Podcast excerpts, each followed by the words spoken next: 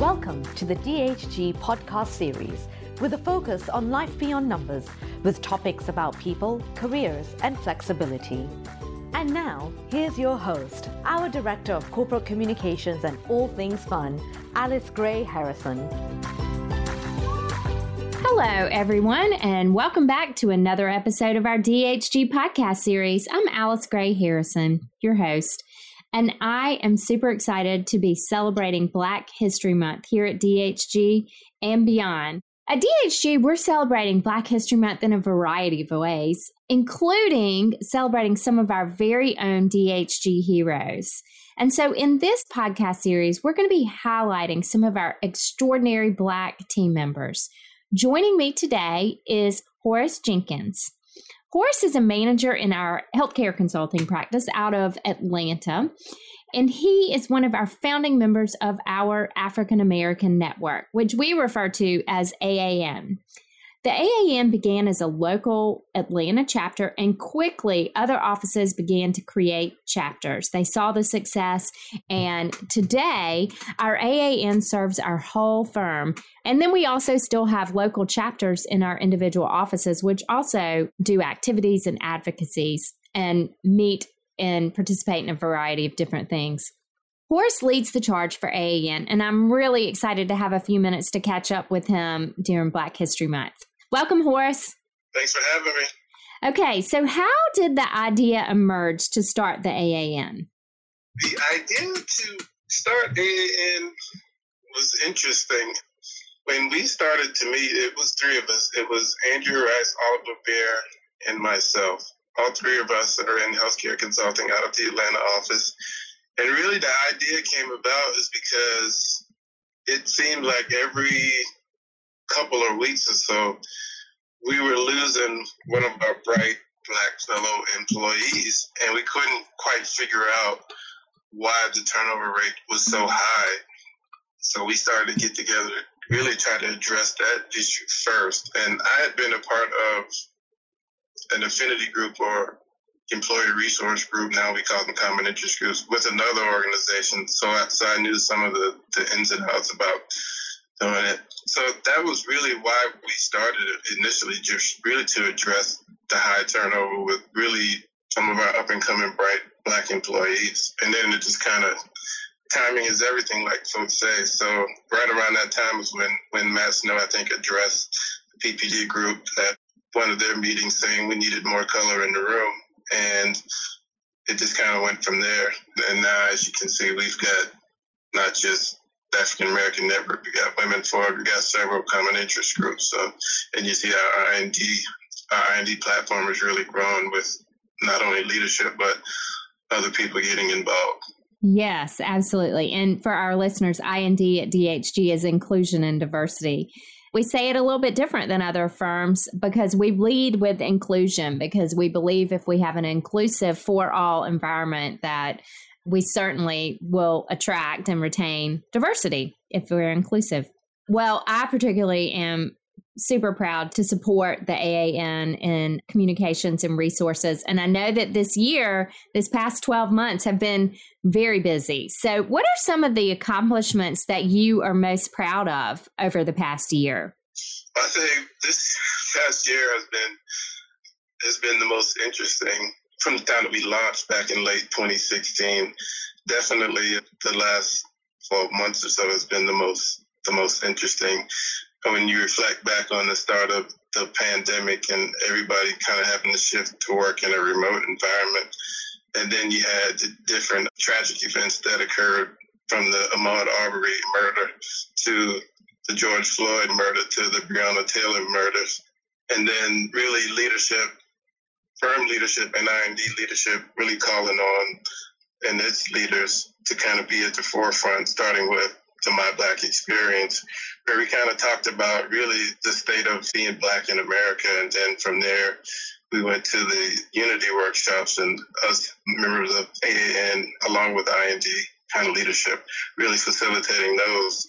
So I thought those went really well really well. The feedback was mostly positive from those in it.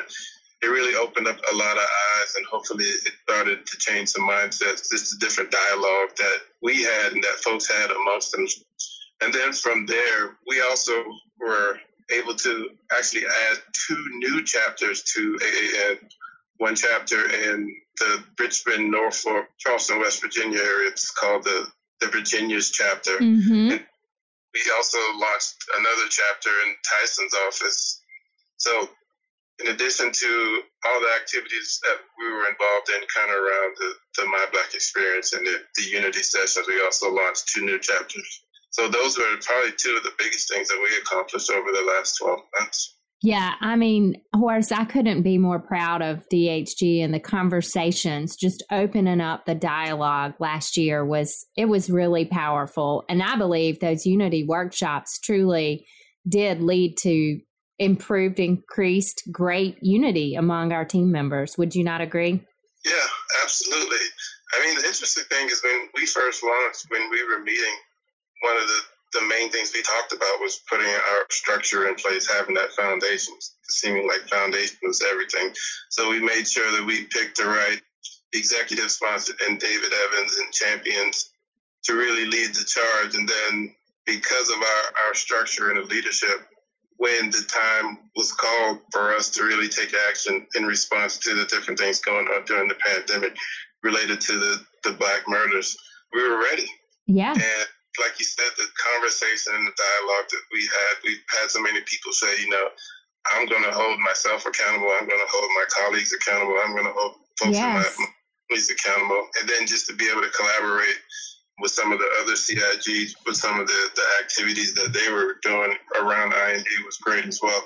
Yeah, I mean, I do believe that we are making progress. So, as a leader, one of the ways that we grow and stretch our wings is taking on extra leadership positions like leading the AAN. How would you say leading this group has benefited you in terms of your career progress at DHG? It really has benefited me tremendously in my career because, you know, they say perception is reality. So, really, prior to me taking on that leadership role with AAN, folks kind of saw me as kind of behind the scenes, kind of quiet, reserved person. But then once I stepped into that role, it definitely gave me gave me more visibility. It really challenged me to kind of step out of my, I guess, perceived role and take on this more leadership role. So, I mean, think about having conversations with, with our CEO that wouldn't normally happen in the normal course of business. So, so things like that. And then from there, taking the leadership role in AAN and actually translating it to my role within the healthcare consulting group, kind of taking on a leadership role in a couple of our different solution sets. It's helped me grow not only within the firm and our IND space, but also within our own healthcare consulting practice. And hopefully it will help me to really grow and, and grow into the, the next position as I continue up this ladder. That's awesome, Horace. And I am cheering you all the way. And I think that the one thing about this, your story, is for those who are younger and just starting their career what a great opportunity for them to see you as a leader and to see how this has impacted them so they can get involved and we can perpetuate moving forward i just i just think it's really really cool so regarding black history month what does this celebratory month mean to you? It means a lot. I think it gives us an opportunity to really showcase some of our great leaders. I think one of the first times that we actually showcased some of the leaders within the black community within the course of black history we showcased a lot of the folks that that were kind of known on a nationwide level so we kind of changed our mindset in that and, and, started wanting to showcase some of the folks that you may not have heard of but are still doing a great job and really kind of pushing pushing the black movement as far as addressing issues around racial inequality social injustice things of that nature and then in addition to that we were able to showcase some of our own folks as well. Mm-hmm. The first time we did that, I think we showcased, I think either four or five or six of our folks from partner on down to the to the manager level. So we got the opportunity to do that, and then just on a firm wide level, being able to to kind of as a part of our duty as AAN, it's not only just to advocate for our fellow Black employees and, and really address some of the challenges that they face on a daily basis, but also to educate everyone in regards to issues and challenges that we face as Black Americans on a daily basis to educate them around the history and, and how we've gotten to this point and how the struggle is, real. And it's some of the same things that we're addressing and, and fighting for today, books were doing back in the, the early 30s, 40s, 50s, and 60s. So a lot in that area hasn't changed, but there has been some progress that's been made. Very true, very true. Well, you mentioned highlighting some of our people, and I I feel very honored that that I get to have this conversation with you. And I've gotten to know you over the past few months working on some of the AAN things. And I know that you are very humble. And so just allow me to be braggadocious for you. You have been brave and bold and inspiring to so many at DHG for the work that you've done starting the AAN chapter, stepping out of your comfort zone to bring the AAN to life. And we are so proud to call you a DHG hero. So my fi- you're welcome.